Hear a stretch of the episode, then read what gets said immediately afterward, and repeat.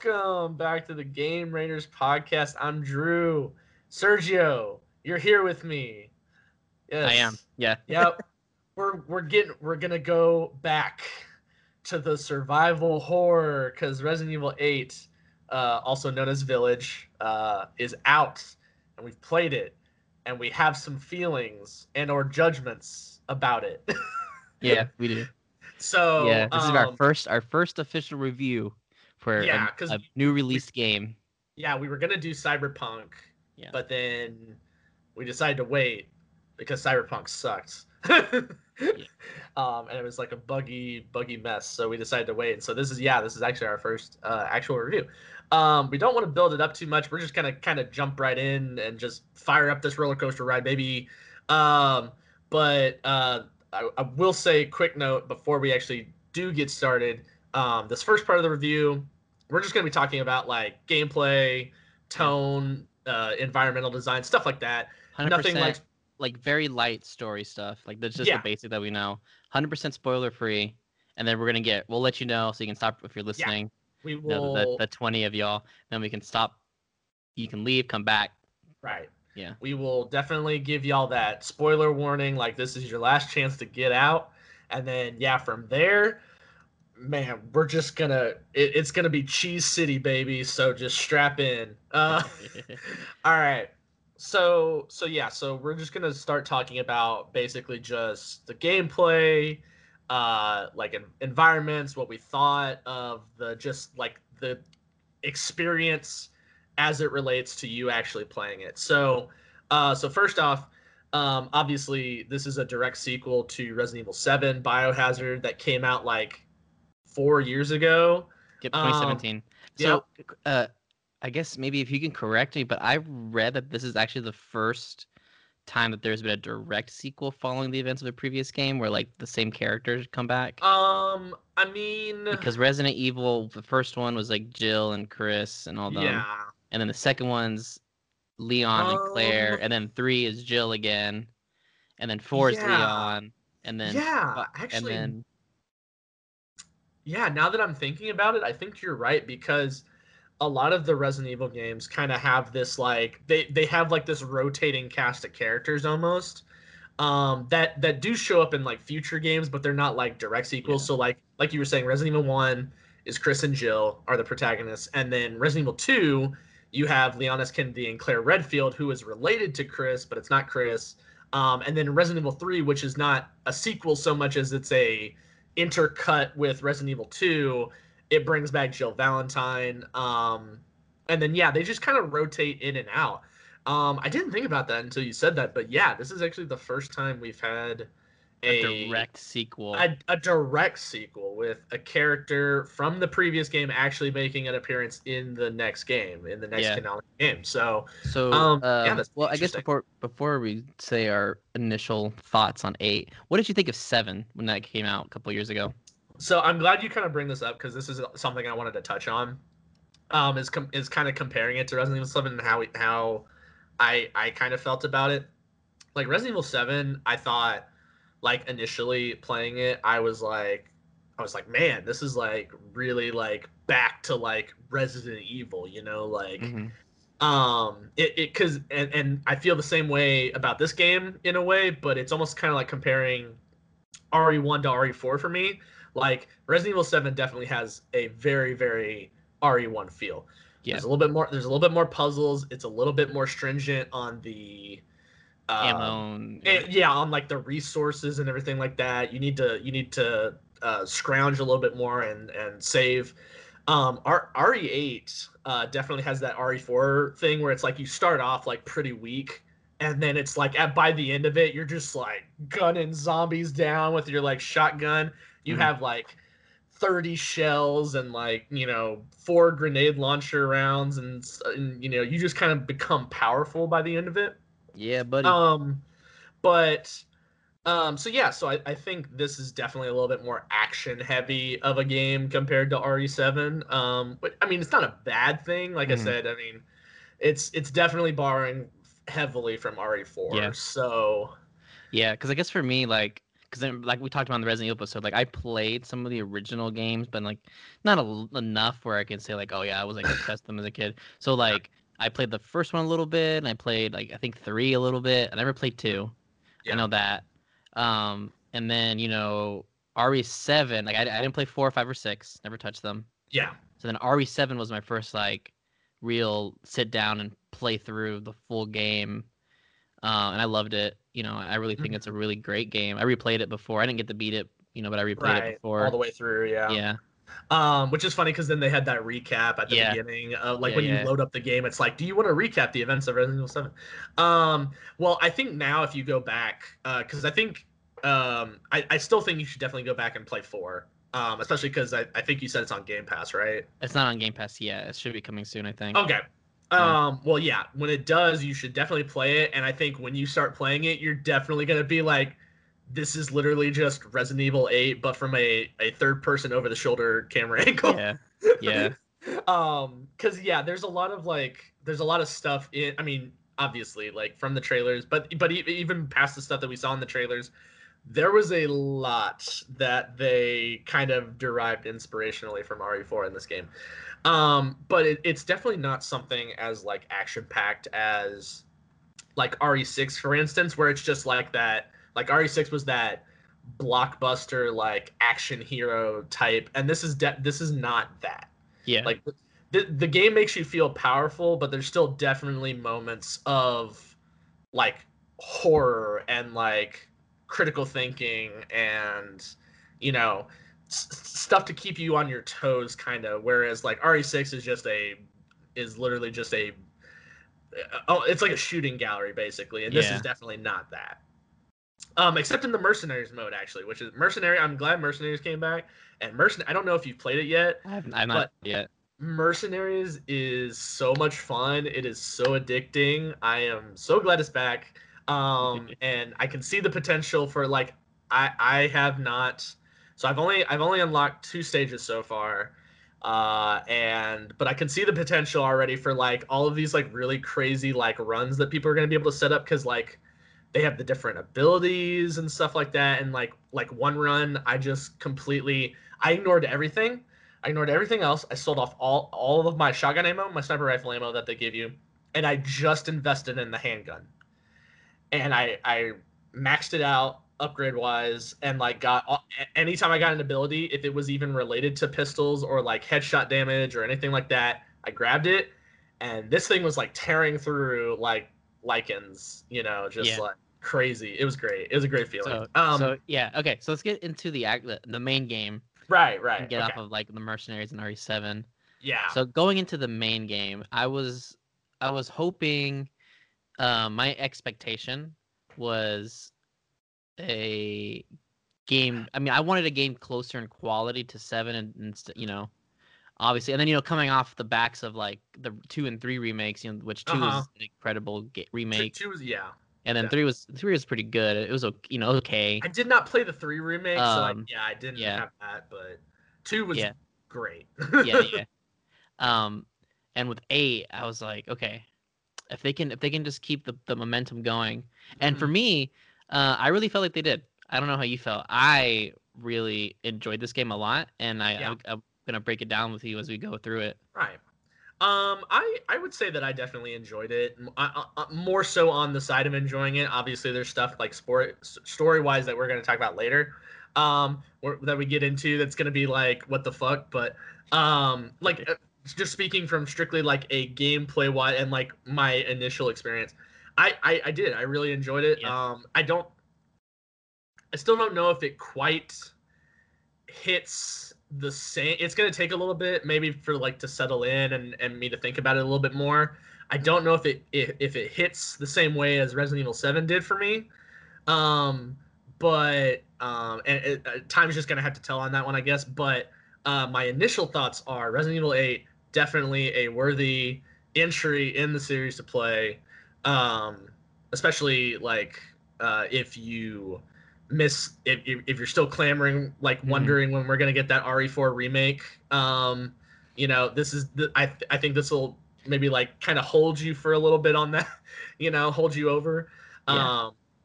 So yeah, because like I mean, this is basically like we're probably going to talk about it even more to death, but yeah, this is basically just RE4, but just in kind of like a first-person perspective. Like, they brought the first-person perspective back, and like the gunplay still kind of feels the same, but they added some more weapons, and they added some different stuff, some new kits or some new items to your kit. Basically, they changed the whole inventory system from 7 also. Yeah, so the inventory system is back to kind of like the Resident Evil 4, like attaché case sort of grid system. Yeah, there's a lot. Like the merchant, the Duke. The merchant's back, yeah. He's now the Duke. And then, like, what else? There's a bunch of stuff they borrow. Like, how do you feel about the first-person perspective? Is that something that you're okay with sticking around for another game, or do you want to... Do you want Resident Evil 9 to go back to third person, or? So, I remember bringing this up when we initially started playing it, and it's like, usually the Resident Evil, like, huge system changes come in games of 3. So, like, Resident Evil 1, 2, and 3 were all kind of the same, and then 4 marked a pretty big, significant shift, and then 4, 5, and 6 were all kind of a similar perspective and everything, and then 7 was another big shift. So now we've got 7 and 8. And so 9, if they stick with the first-person perspective, which I'm okay with, honestly. I'm okay with them sticking with the first-person. Maybe after a third game, I might get tired of it. Who knows? But I think so far, I think this game also showed that they still had, they still had ways to kind of keep you, scared, for lack of a better word, in the first-person perspective. You know, it's just so much more. I almost wish they had released this one on VR as well. Well, you never know. It could happen. It could happen. They could be working on it. I don't know. Was RE7 released simultaneously VR? I don't remember if it was released simultaneously or not. I think it took a couple months. So I think it'll be a couple months. Yeah. So it's definitely a lot more visceral. I will say that. Like it's definitely like, because it allows you to more easily inhabit the persona of Ethan and make you feel like you're actually, like, what if you were actually in this scenario, which there were a lot of times where I was like, I literally screamed, like, you know, like, yeah, me too. A couple of times. I screamed silently in my head. Speaking of Ethan, just like, fuck. I really felt that Ethan was improved a lot from 7. 7, he's kind of just like he has more personality in this one versus 7 where he had a few quips, and that was kind of it. That was like his personality.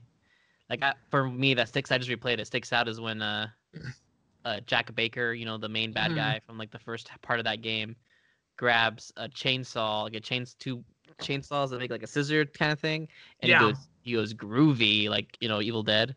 Right. And then Ethan's like, that's not groovy.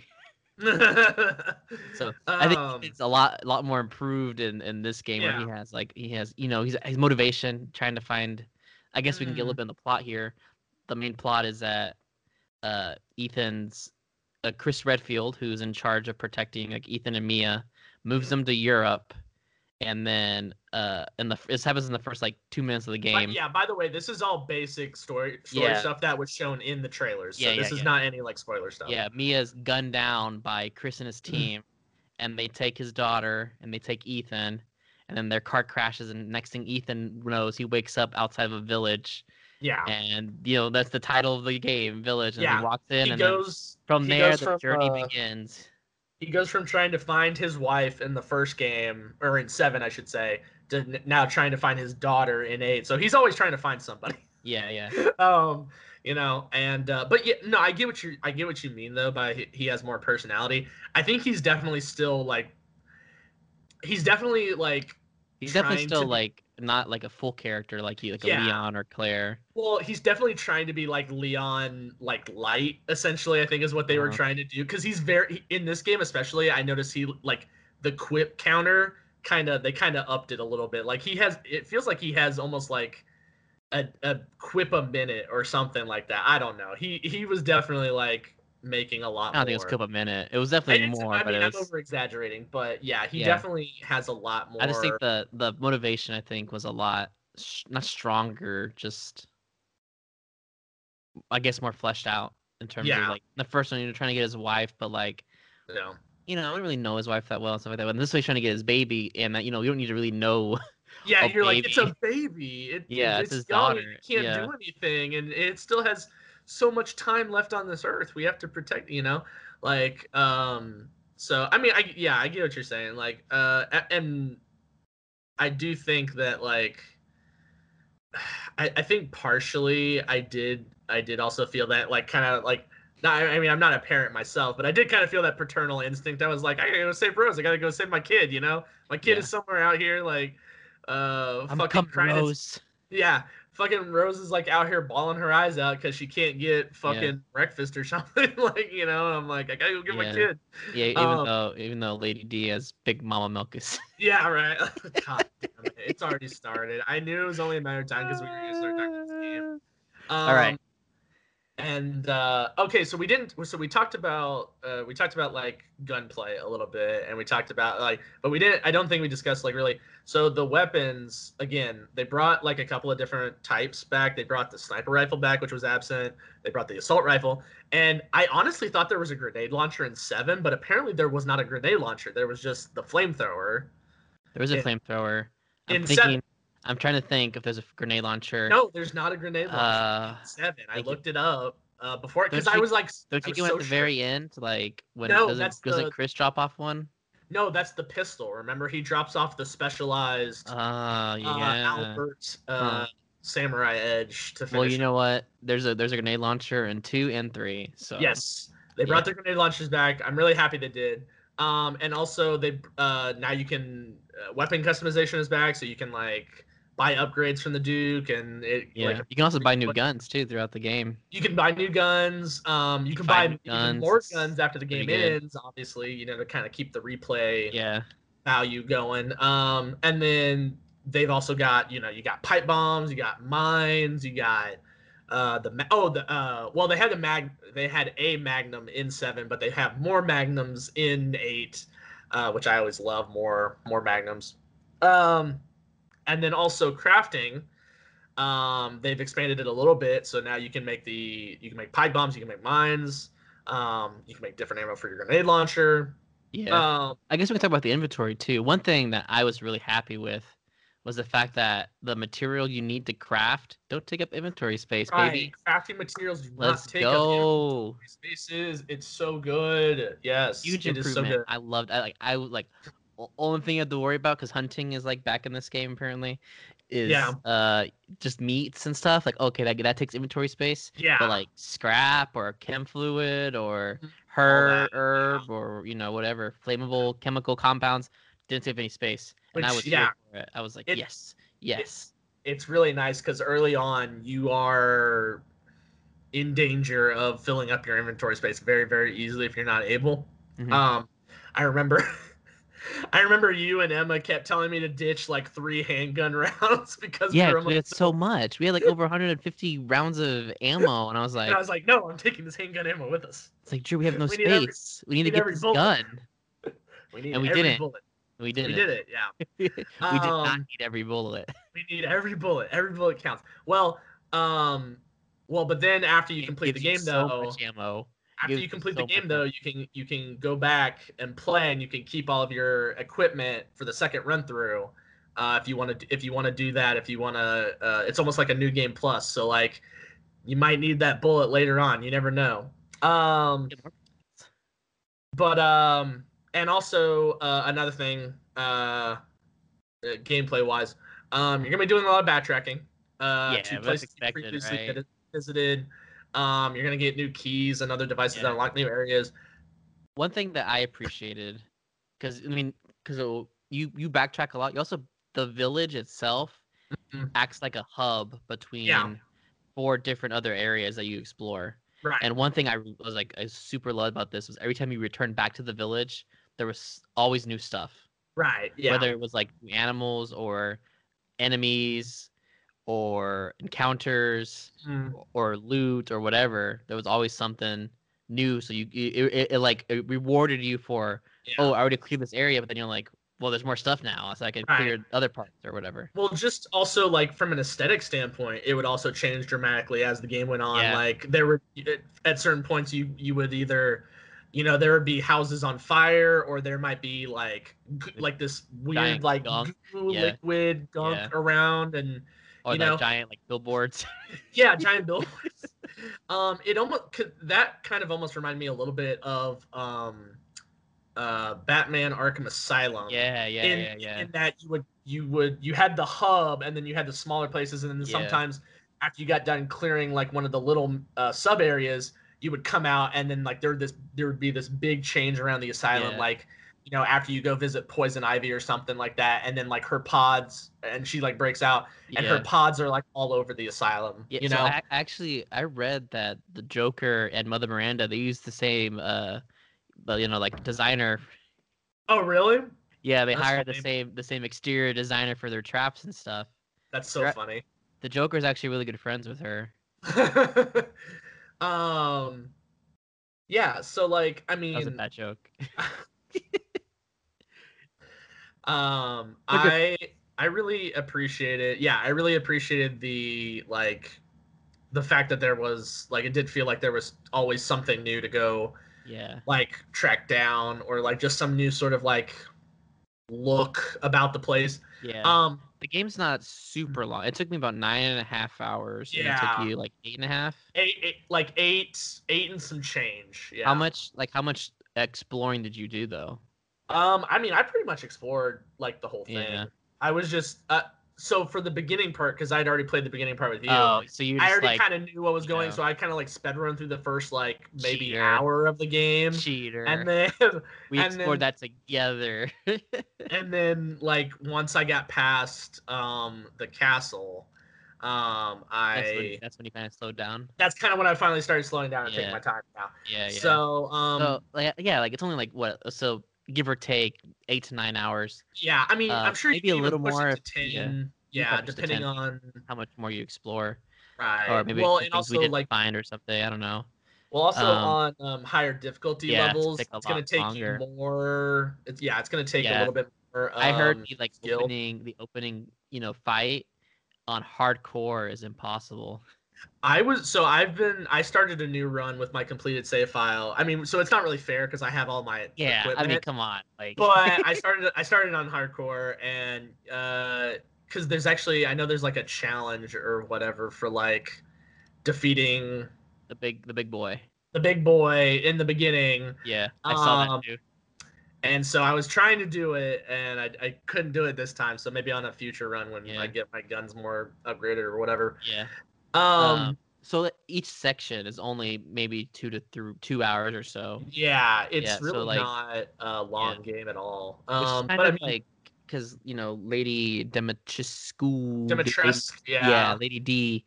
You know, I mean, it's not really a spoiler to say, I guess, but like, she's not really in the game that much. Yeah, the castle is the first area you go to after your initial village visit. Yeah. Which is a good setup, because that first castle, it felt like the most Resident Evil for me of that, you know, this feels like either you're going back to the castle from the first game, right? Or, you know, or the station or the police station in 2 or whatever, you know, it feels like that. And you're being chased by Lady D and her daughters. Right. So it kind of has that same mechanic. But then once you get outside of that and you go into the next couple of like the second place, the house Benevito. Yeah, it feels like straight up like a PT. Yeah, like super scary. Which and then it changes every couple hours, you know. Right, and I know some people were probably upset that Lady Dimitrescu and her daughters were not in the game more, considering how much they focused on her in the marketing for this game. Yeah. But I kind of looked at it as like, you know, they showed off so much of the castle, they showed off so much of Lady D. And that whole section of the game, and then it's like that's like the first area you visit, and so then it's like, well, shit, I don't know what's gonna come next. So now it's a little bit more suspenseful, because it's like it also like subverts your expectations really, because like you expect like once you start playing, it's like, okay, this is probably gonna be like a big chunk of the game, and maybe these other characters will get involved in the castle somehow. Yeah, but then you're like out of the castle and you're like, holy crap. Yeah, exactly. Now, and yeah, so like we've already kind of mentioned it. Like you do go to multiple areas. Like each section of the game is about two hours ish, maybe. And they all kind of shake up like the. I want to talk about the like environmental design of the game a little bit. Oh yeah. Because like it definitely has that feeling of like keeping things fresh, and you're kind of thrown from one situation to the next, and they all have their very own distinct feels. I feel like you were talking about the castle feels very much like almost classic Resi, you know, where it's like there's a lot of puzzles, there's a lot of little like key items that you're running around trying to find. It's in a castle. It's in a castle, yeah. So always good classic. Feels like the mansion. And then the second area is like just radically different because it's all in a tiny little house, and you know there's tight corridors and stuff like that. And then the third area is set in a reservoir, so like there's a lot of water. 100% open too. It's all open. You get in a boat for part of it, and you're riding around. So like yeah, they definitely found ways to keep like the player us on our toes throughout the whole thing. And I mean, I think they do a pretty good job of kind of like making it believable, I guess, to an extent. You know, like I can kind of buy that there's this like, and you were talking about House of Benevita, the second area. I actually thought that was like, okay, the house looks kind of run down on the outside, but I was like, man, this is a fabulous location. It's located next to a waterfall, like with this very nice like picturesque. Like I was like, I want to live here, you know? Yeah. I was like, can I move in, please? Yeah. Like, yeah. You know? I mean, on top of that too, I think the game looks. So I played on the Xbox Series X. I got to play the Series X version starting off. You did at least, and then you switched to PlayStation 4. So the Series X version, I got to play with ray tracing, 4K, 60 frames. I'm pretty sure it's 60 frames locked, so it kind of dipped just a little bit. But I mean, it looked incredible. Like I was like blown away. Like this game is like, okay, I was like, yeah, okay, this is next gen, at least for me. I know you played yours on PlayStation 4, so I'm not sure if like you could see the comparisons of like, did you see like a little dip in quality, or did it still look pretty good? So I will say, and this is where I'm going to start to get kind of critical of the game and say that on PS4, I don't know how it is. This is just PS4. I don't know about like the Xbox One, but at least for PS4, I did notice a pretty, not like it's for like 90% of the playthrough. It's running pretty smoothly. You know, it's like there's not really much of a dip below that, you know, you got that 30 FPS on the PS4. But I did notice occasionally sometimes when I would be sprinting, I guess I was going too fast for the game, and there would be times where I would notice it goes to a black screen. It's got a little icon in the corner that's, you know, rotating. It's telling me that it's trying to process what's happening, and I gotta wait for it to load a little bit. And yeah, it definitely did happen sometimes. Going too fast for the game. They call you Barry Allen, the fastest man. Yeah, right. I'm like, I'm the fucking fastest man alive over here, I guess, well, I mean, it doesn't help that one of the trophies is, you know, beat the game under 3 hours. So, you know. What? No way. I mean. Yeah. That's crazy. I don't know if I could do that. So, yeah, I definitely did notice a performance. How about your load times? How long were your load times? Load times? Like so in between sections.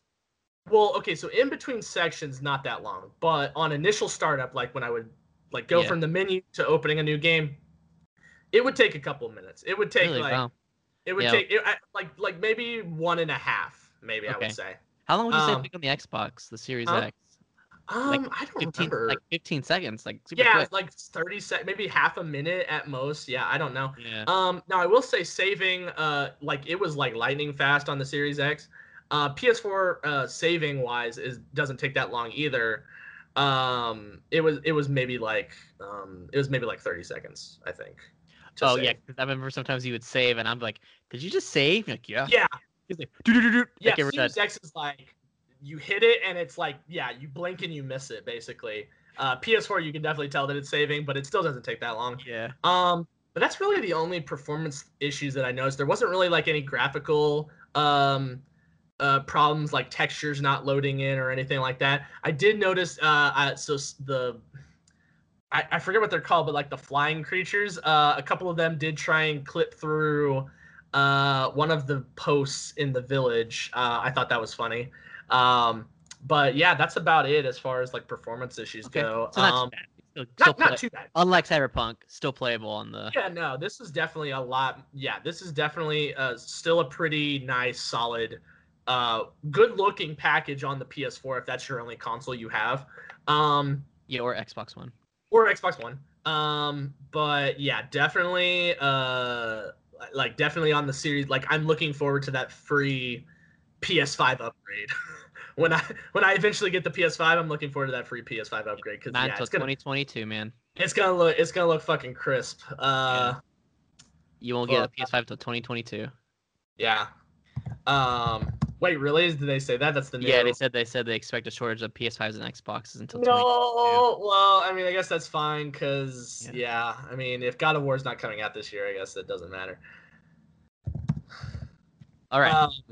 So yeah. We've been talking about like 30-ish minutes. Is there anything else you want to talk about non-spoilers, or can we like give our review and then switch into spoilers?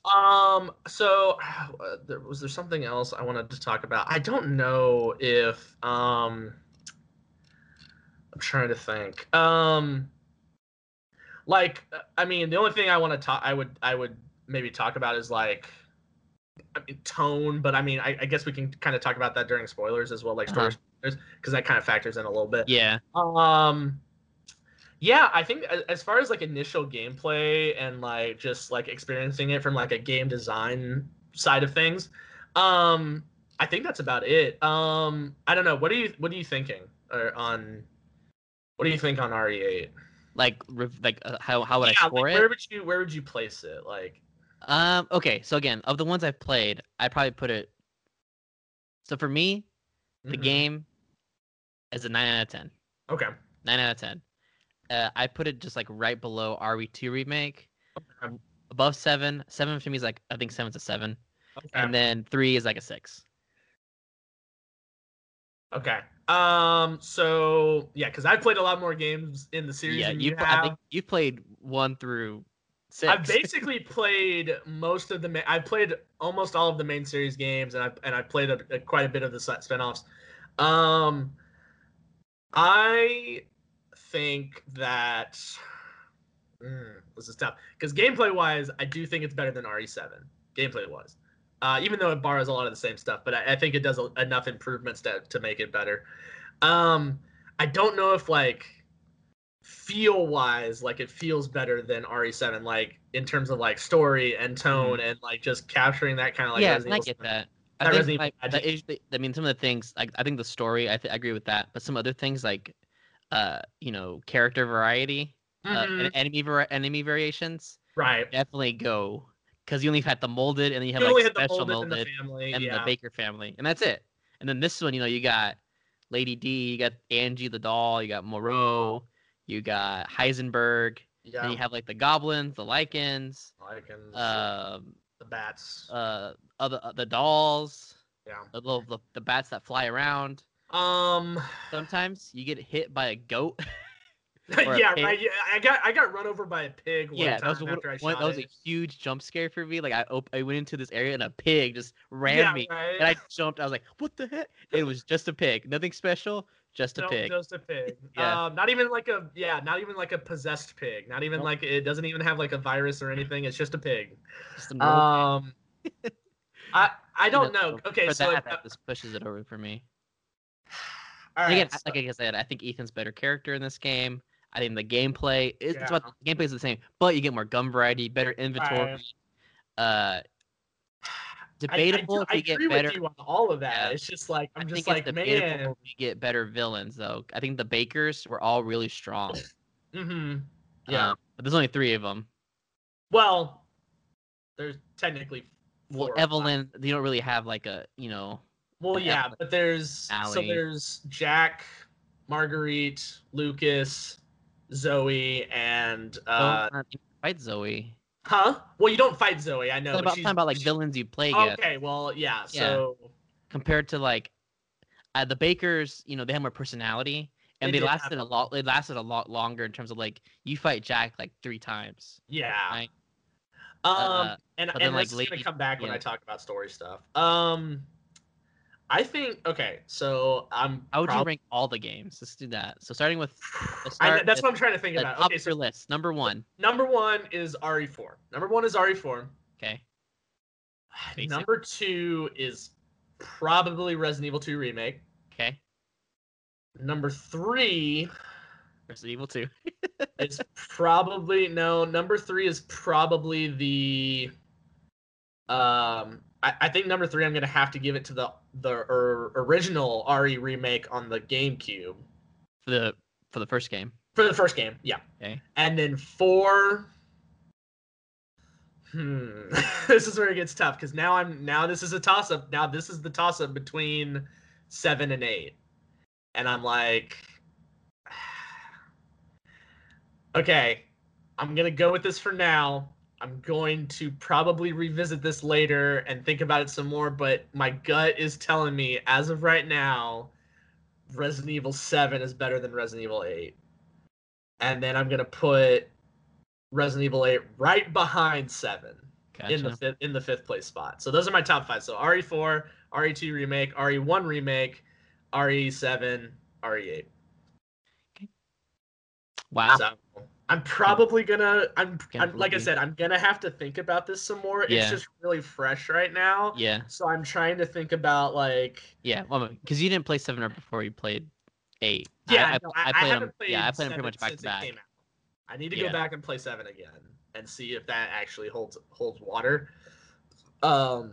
And again, I think they're both great games. Like, yeah, they're both phenomenal games. I think these are both worthy. Like I said, RE8 is definitely a worthy game to play in the series. RE7 is same deal, very worthy game to play in the series if you're gonna try and get into Resident Evil as a series, or you're trying to consider whether you want to go through this new era of RE games. I love this new era, by the way. Yeah, I mean this era. I mean this has been the best. I think this has been the best era for Resident Evil. For Resident Evil games since probably the like early 2000s, or like late. I'll say late 90s, early. Well, no, I can't say that because like I'm just thinking because like we had. I'm trying to remember when Code Veronica came out because Code Veronica was another great game that was on initially. Okay, so Code Veronica came out in 2000. Okay, so yeah, early 2000. So we got Code Veronica, and then we got the RE remake, and additionally also I think RE2 and RE3 I think also made its way to the GameCube, and then we got RE4 as well. And then when did RE0 come out? Zero. Oh yeah, Zero. I forgot about Zero. Yeah. So the 2000s, probably the early 2000s, probably the greatest time for Evil Zero. Yeah. This is 2002. So yeah. So yeah, we're definitely in a renaissance of Resident Evil. I feel like yeah.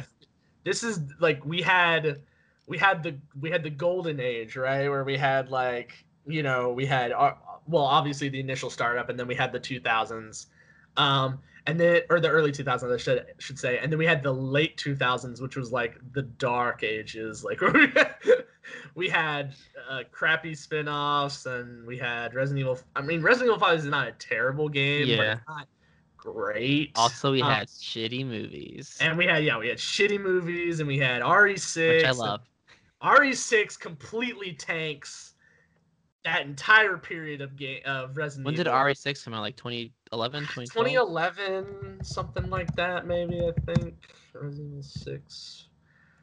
It was pretty... Oh, 2012. Yeah, because I was going to say it was pretty soon around the time that I got to college, yeah. Yeah, so 5-year gap between games. That's crazy. Yeah, so... Yeah, so are you ready to talk about... Let's do it. Let's talk about the spoilers. Okay. Let's go. Spoiler warning. This is your warning. This is your siren call. Everybody who does not want to hear about story spoilers for Resident Evil 8 Village, get out now. This is your final warning. We're not going to give another warning. This is it. If you don't want to hear about how Albert Wesker returns from the dead, that doesn't actually happen. Shut up. Okay. All right. So my guess is that there's a big twist in the game where it's revealed that Ethan actually died in the very beginning of RE7. Yes. And my guess is that you did not like that. So I actually didn't hate it. So here's the thing. The end of the game gets super cheesy, super fast. Like, up until that point, it was like doing a pretty good job, I feel like, of being kind of like, it's still kind of making it feel real almost a little bit, you know? But then it just lets... I know, but like they do... I think they did a pretty good job at least getting you immersed into that world. And then at the end of the game, it's just like, Ethan's actually been dead this entire time. And, you know, Mother Miranda knew Oswell E. Spencer. It makes sense, man. I mean, I don't think it makes sense. That he's dead the whole time. Because so one of the things that you were, like, harping on was, like, oh, he can, like, reattach his limbs and stuff like that. No. And you're laughing about it. And then they explain it, and you're like, well, that's not realistic. No. So it makes sense from that standpoint, and I kind of think it's funny that we've had all these memes, like, up until this point of, Ethan being, like, just completely indestructible and being like, man, this guy could get, like, you know, fucking just skewered by anything, and he wouldn't feel it. Yeah, and now it's, like... It's molded, boys. And now it makes sense from that angle. It's just, like... But you know what I'm talking... Okay, so here's the thing. They just lay a lot on you in that last, like, hour of game. Yeah. You know, like, they lay a lot of stuff onto you. They reveal that Ethan's been dead this entire time. Well, first off, they kill Ethan. At that point, you think he actually died because Mother Miranda... you don't know that he's... We find out that Mia's not dead. And you find out Mia's not actually dead, which I did call, by the way, before the game started. I was like, I don't think that's really Mia... And they revealed that it was actually Mother Miranda in disguise who can transform her body to look like anything, apparently, and also pretend to be dead. And Chris finds Mia in, like, Mother Miranda's secret lab. Yeah. Chris was actually still a good guy the entire time. I fucking knew it. I was like, this is a red herring. We didn't talk about this in the non-spoilers, but Chris, I thought, was pretty awesome in this game. Mm-hmm. I thought, like, every time we interacted with him, I was like, hell yeah, Chris.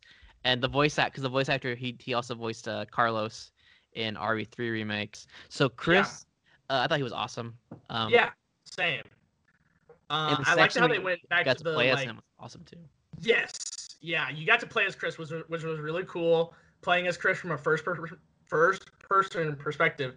I like that they also made him look a little bit more like he did in, like, RE5, RE6, instead of, like, the weird, like, I don't even know who that guy in Resident Evil 7 was. That was not Chris Redfield, but this is actually Chris Redfield. That was Chad Redfield. Yeah, that was like that was Chad Redfield.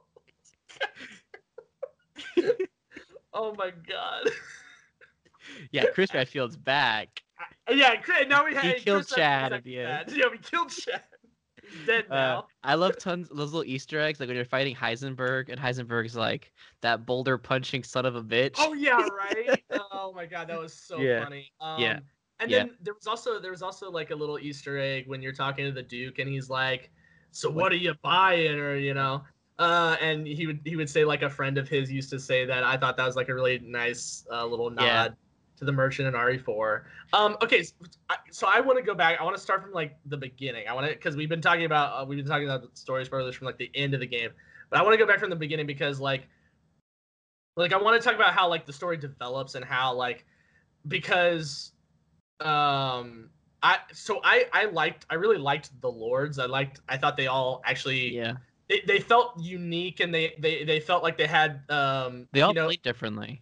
They all definitely play differently, and they had I thought they had some really interesting abilities and origins and backstories, but we don't really get to learn too much about that because you don't spend enough time with them. 2 hours with them, and then we kill them and they're gone, and then we leave the area and we never come back. That's definitely one thing where RE7 does that a lot better, where you get to spend more time with the Baker family. Yeah. Yeah, you know a lot about Jack, right?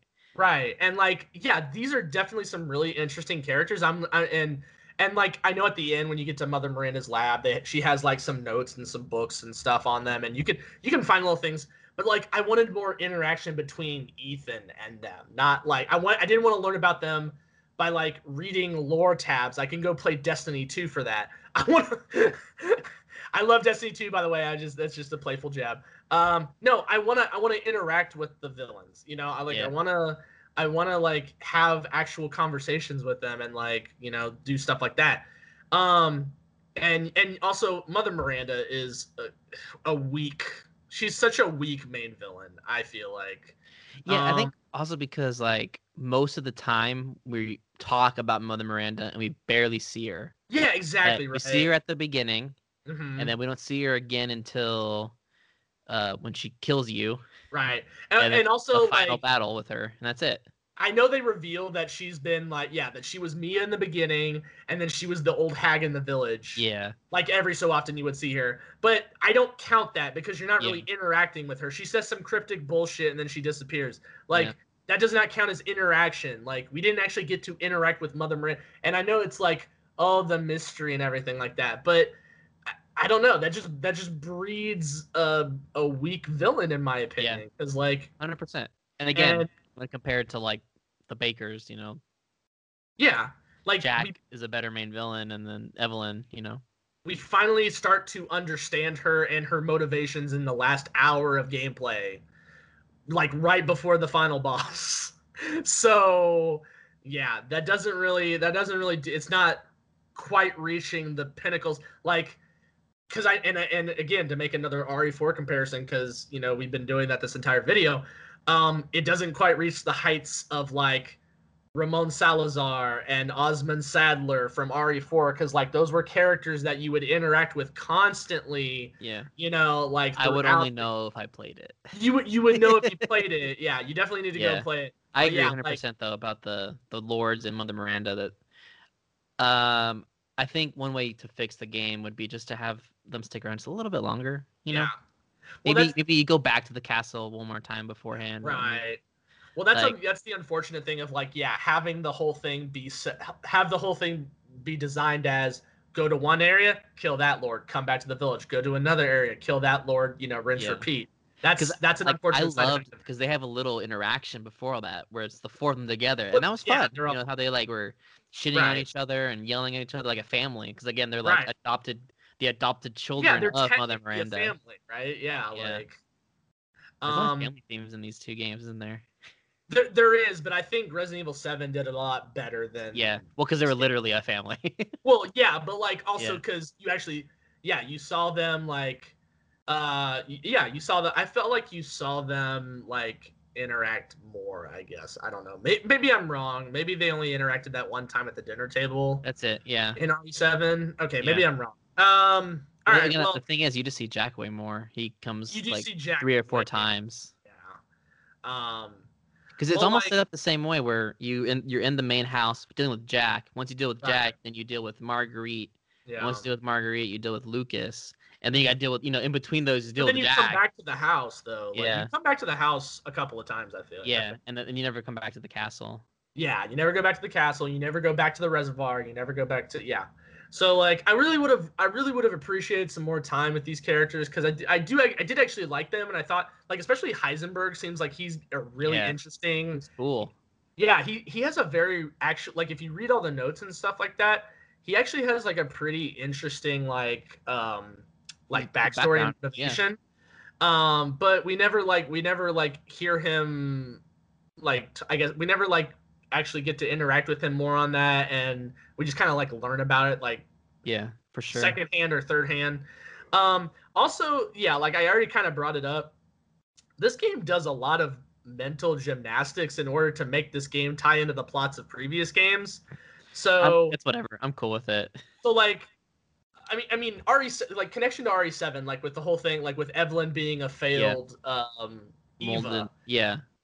That is fine. Like I'm okay because again, well, I don't think she was not. Was she a failed Eva? I thought there's more so that someone stole that molded ability and created Evelyn. I thought what it was that they because the failed Evas were all the lords. Oh, she couldn't find another one. Oh, wait, that's right. She gave the information to the connection or whatever that organization is called. Yeah. And I think they took that and made Evelyn. Yeah, made right? Evelyn.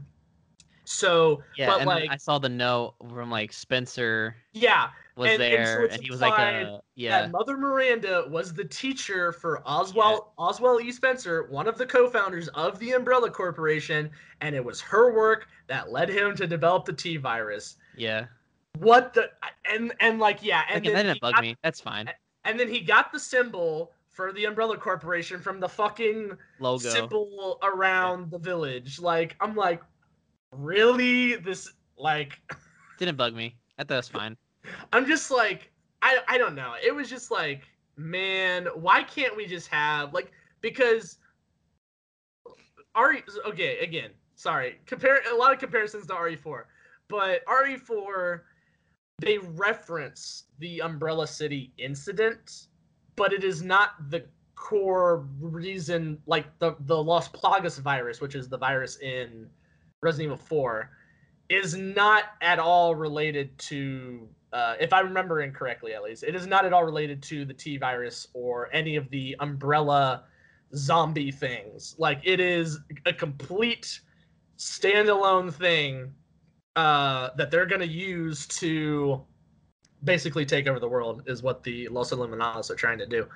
Mm-hmm. But this game is like, hey, this was actually the progenitor for all that crap.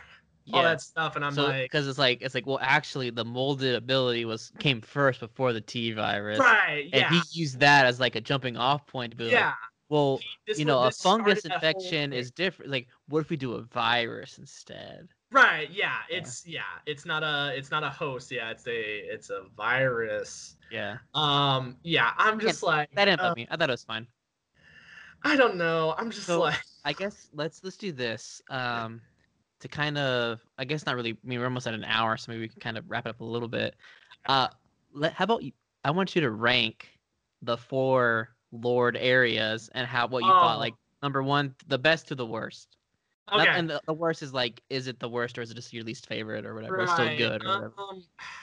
Man, this is actually really tough because I actually really, well, okay.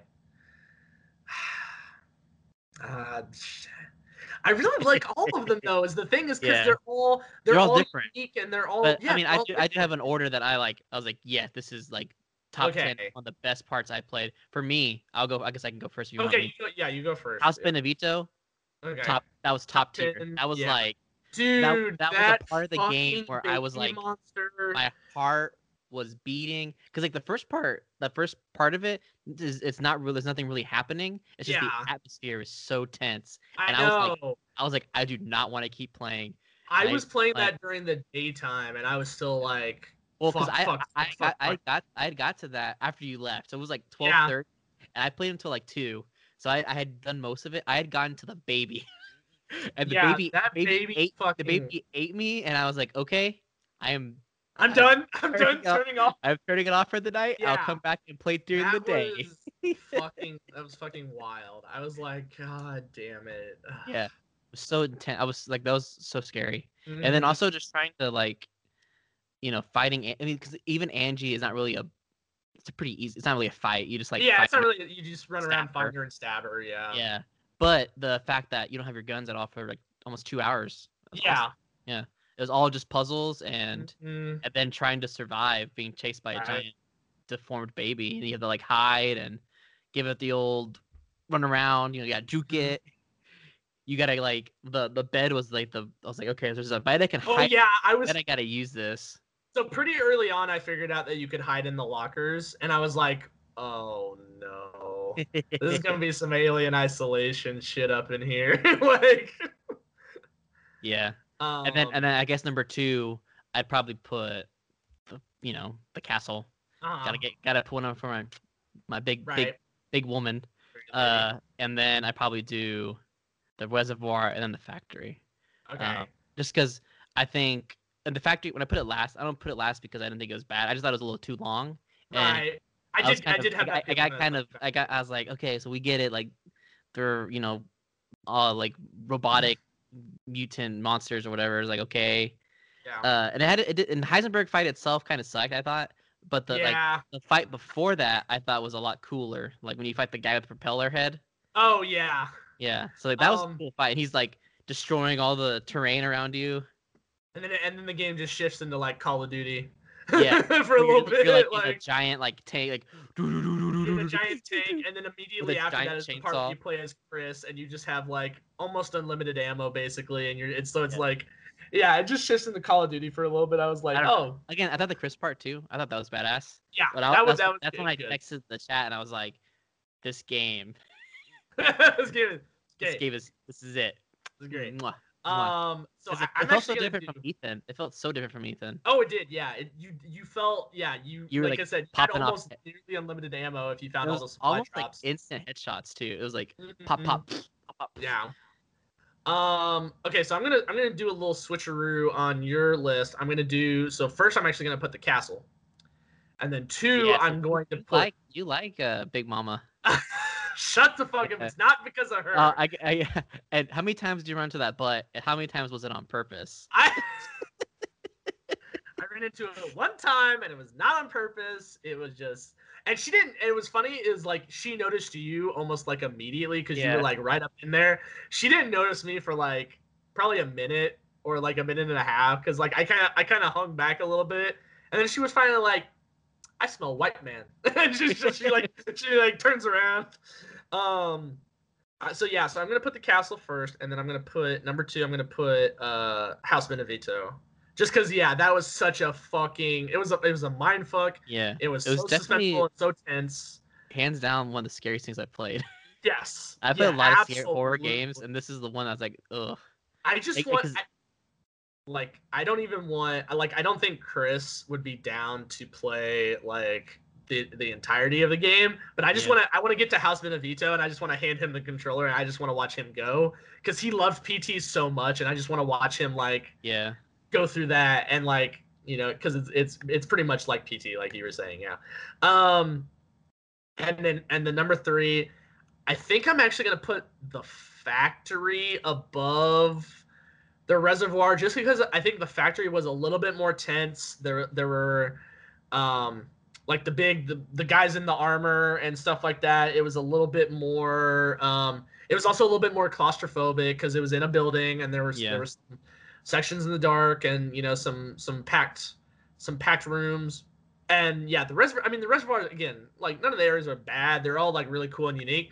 The reservoir is just like, it's a lot of running around, just kind of getting different things, and you're mostly running across like flooded buildings and stuff like that, trying to get like different items, and then you just have a boss fight. Not bad, just like again. We used to have all the cave stuff, dude. Before that. Yeah, but it's just like it. I don't know. I liked Fish Guy. I think he's interesting. Like, I think Moreau is definitely interesting. Again, I just don't like. That part of the game, I was just kind of like, I think I just kind of wanted to almost just not get through it because I was like bored or anything. I just wanted to like, I was just kind of like wanting to press on and like, keep, because I knew like, I was like, this is the third lord. There's one more left. Like I'm getting probably pretty near the end of the game. So I was like trying to chug on. So the last thing I want to talk about is the ending of the game, because they definitely set it up for another sequel. Obviously, Ethan dies. He learns that he's molded. He sacrifices himself to blow Mother Miranda and the, what do they call the Mia Mycete or whatever? Yeah, and that's like the source of the mold. And from my understanding, is that destroying that destroyed everything that was in the molded. Yeah. So I think Rose survived because, you know, she wasn't made, you know, made from mold or whatever. She was, yeah, she was born, right? She was born, yeah. Yeah. Whereas Ethan was killed and then infected. She wasn't infected. She was born with it, and so she survives and all that. That's what makes her special. Right. And I think they're setting it up. Maybe you play as Ethan's daughter in the sequel. Yeah, so it looks like Rosemary is potentially going to be the protagonist of the next game of RE9. It even says at the end, the father's story is done. Yes, so I picked up on that as well. Yeah. I'd probably be pretty cool. Like, I think it'd be cool to play as maybe a slightly older Rose. My guess is maybe she actually ages faster, kind of like how Evelyn did. Maybe, yeah. So maybe like this, maybe that little scene only takes place like 3 or 5 years or 6 years after. Yeah, who knows? Yeah. Or maybe that could be like this is 15 years later and everyone's older. Right. I would love for like RE9 is maybe she's like training under Chris and maybe even like like Leon or Claire. You know, can I bring those people in and stuff like that? Right. That'd be cool. I think that'd be a nice tie-in to kind of wrap up the new trilogy, is kind of bringing characters back from other games and stuff. The old characters, yeah. So because like they definitely, so they kind of imply that she's now working with Umbrella, the group that Chris is working with. Yeah. At Blue Umbrella. But they never say it though, which definitely is intriguing. They never say. And Chris is not the one who's the scene they show with Rosemary is that she goes to visit Ethan's grave, and then she gets called away by a random dude in a black suit with, you know, black sunglasses, you know, like real FBI men in black looking dude. They get in a SUV and they drive off. And also apparently this was like really hard to, like, it just kind of, I felt like it just kind of ended. So I was like, wait, was there something I missed? Apparently, like, you can see somebody, like, walking towards their car or something like that. I don't know. I'm going to have to go back and watch the scene again. But that's what the Wikipedia entry said, so I was like, okay, that's weird. But, yeah, they never say that she's... And Chris is not the one talking to her. Chris is not the one in the car. So I'm like, who is she working with? You know, it's kind of interesting. But I do think that would be a nice, like... I do think, yeah, it would be cool to have her working with Chris, and then, yeah, potentially if they bring in some other characters. I know Emma's going to be so pissed. And I kind of expected it when they pointed out that there was a female member of Chris's, like, unit. I was like, oh, it's Jill. It's got to be Jill. There's no way he wouldn't bring his best friend into this fight, and it's not fucking Jill. Jill is nowhere in the game. I know she's gonna be pissed. So that's I think it's a good stopping point though. I think because we talked about the ending and what we expect and stuff like that. Emma's definitely gonna be pissed. I can't wait to see her reaction. She's like, "Oh, a female member of his team? I wonder who it's gonna be." Not who you think, because it's not Jill. It's some no-name chick. Yeah. So. Final thoughts. Highly recommend it. Recommend. I don't like giving numbers, but yeah, like this is definitely like a worthy game to play in the franchise. Top five, so it's in my top five as of right now. Just a little bit below 7 in my opinion, but definitely if you've got the means. You got, you know, whatever. Try and play it if you got it on the Series S or Series X or the PS5. Definitely recommend playing it on that. If you got a PS4 or an Xbox One, still a good play. Might run into a couple of loading issues here and there, but that's about it. Sergio, where can the good people of the non-Zobified community go find us? Find us on Twitter and on Facebook at The Raiders Pod.